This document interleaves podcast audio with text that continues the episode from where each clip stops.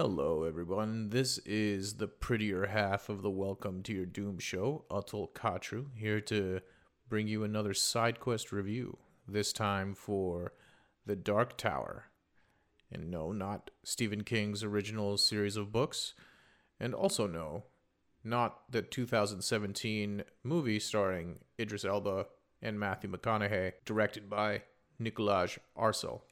What I'm going to be talking about today is what I consider to be the best starting place for anyone who is just getting into the Dark Tower mythos the Marvel limited series, The Gunslinger Born. I'm actually recording this in the middle of the COVID 19 pandemic, where most of us are forced to stay home all day, every day. This is actually one of the reasons I wanted to record this episode. The Dark Tower is a massive series to take on. It's eight books strong. I don't know about you guys, but it takes me forever to read a book. I love reading. I love reading fiction stories, big fiction stories, but when I choose to read one, usually it takes me many, many months to finish. Uh, so you know, when I see a series that's eight books long, I I take I pause and I'm like, do I do I want to get into this?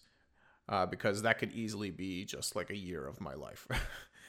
um, but if you have ever felt this way, if you ever felt that the Dark Tower series is a little bit too daunting to take on, fear not.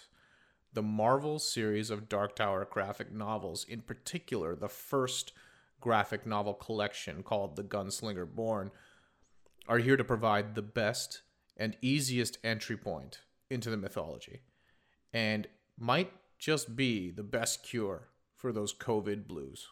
This may come as a surprise to some listeners, but my first exposure to the Dark Tower was not the original Stephen King novels. It was actually the Marvel series of adaptations, starting with The Gunslinger Born. Um, and the book itself has a has an interesting set of credits. For example, there is a creative director and executive director credit going to Stephen King and there is a plotting and consultation credit going to Robin Furth, and there is a script credit going to Peter David, and the art credit goes to Jae Lee and Richard Isanove. So, why is this interesting?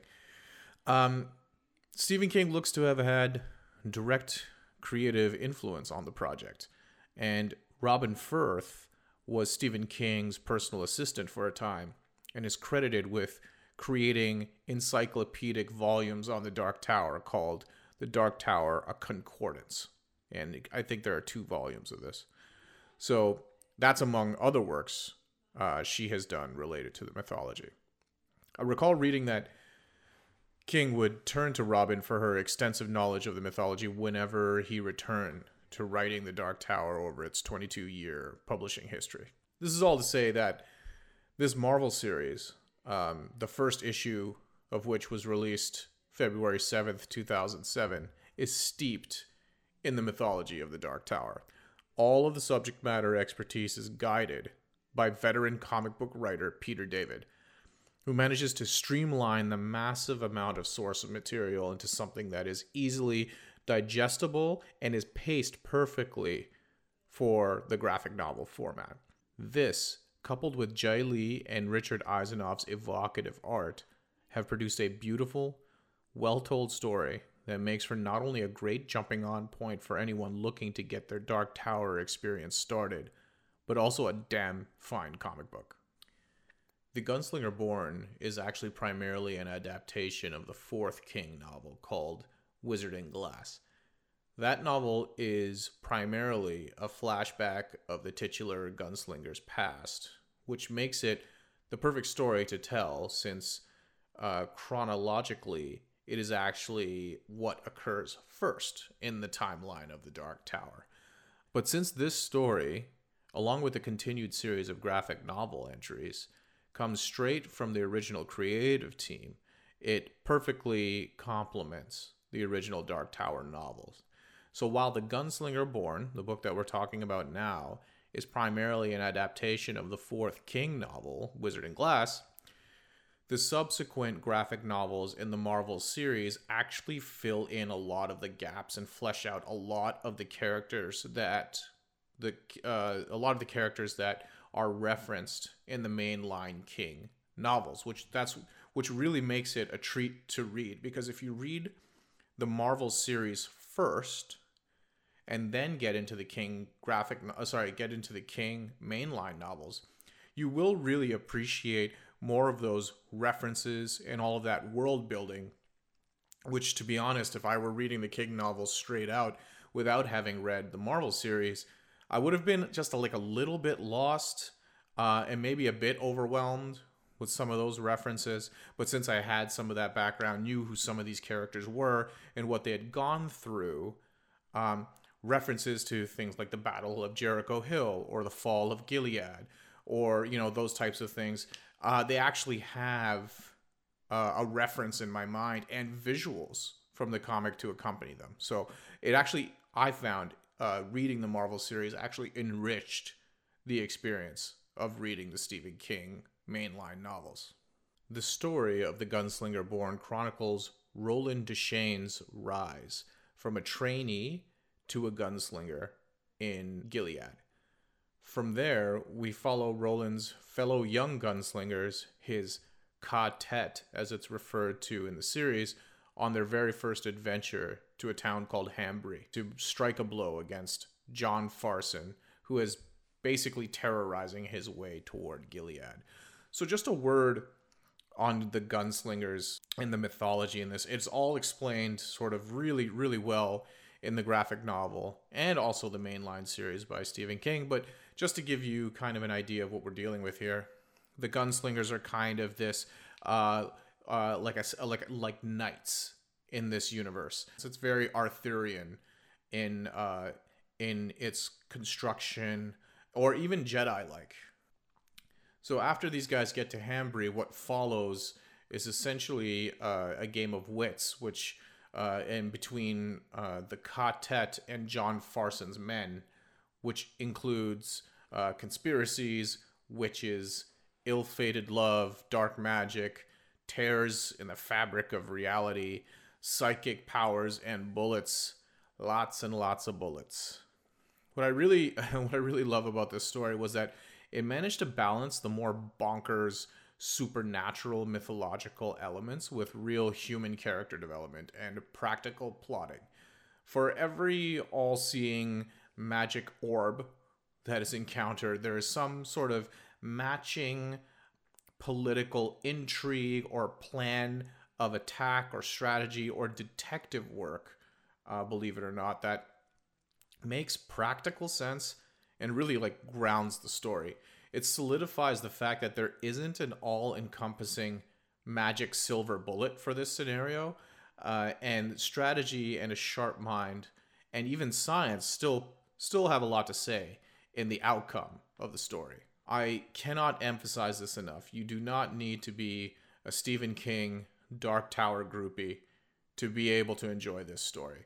In fact, the manner in which the tale is told gives the right amount of plot, character, and world building to the reader, striking that beautiful balance as to both not overwhelm you or bore you to tears. There was very clearly a lot of thought put into how to present this intricate universe to a first time reader.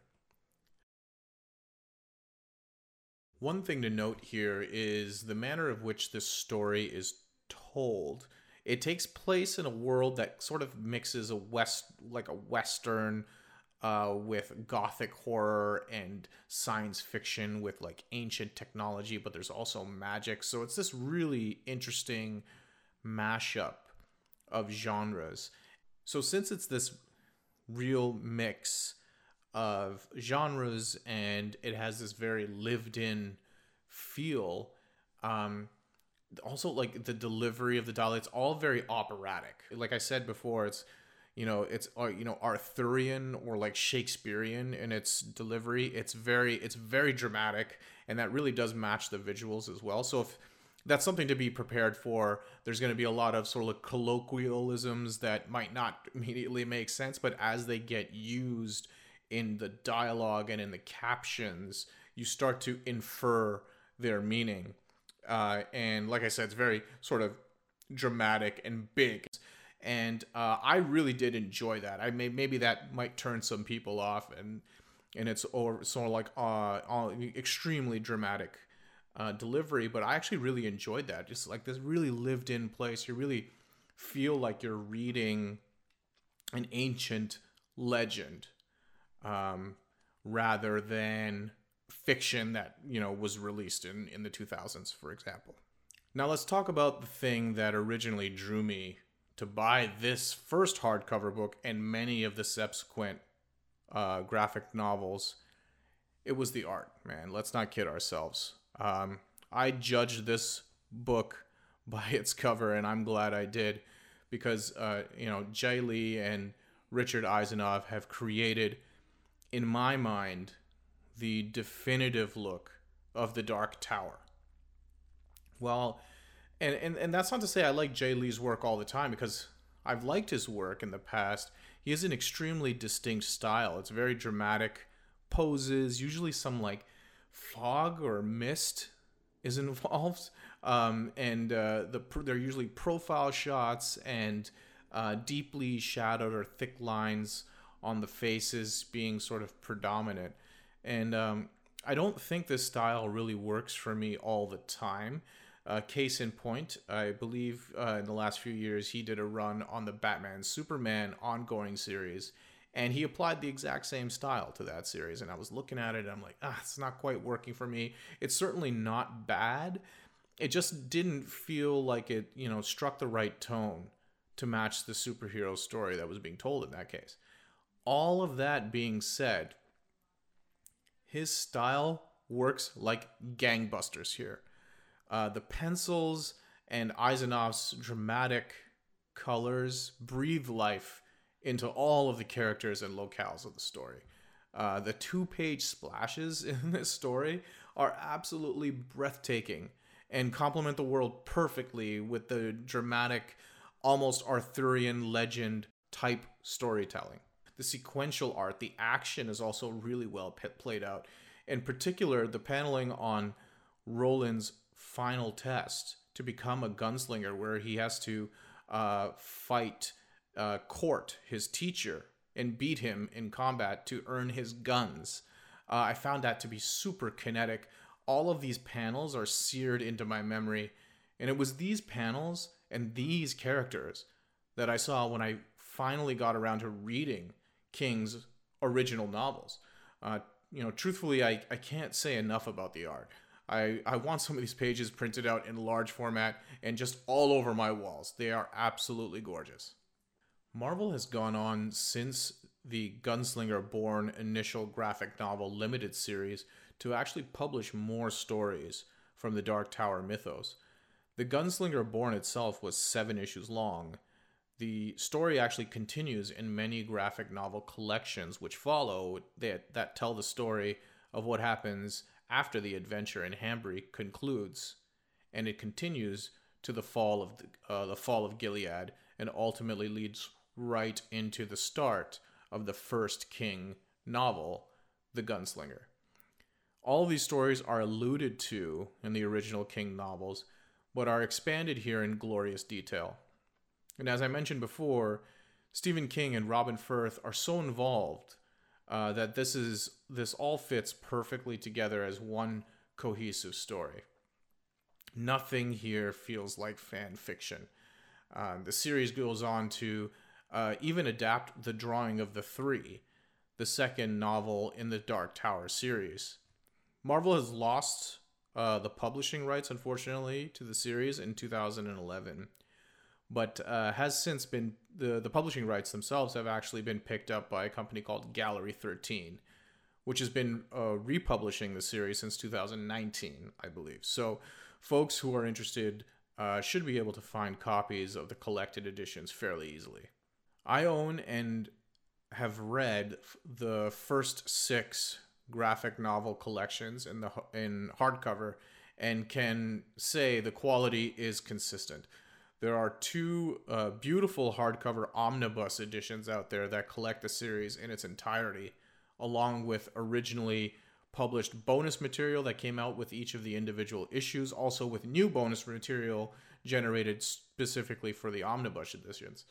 The omnibus editions, say that 10 times fast. Uh, each collection consists of two hardcover books in a beautiful slipcase.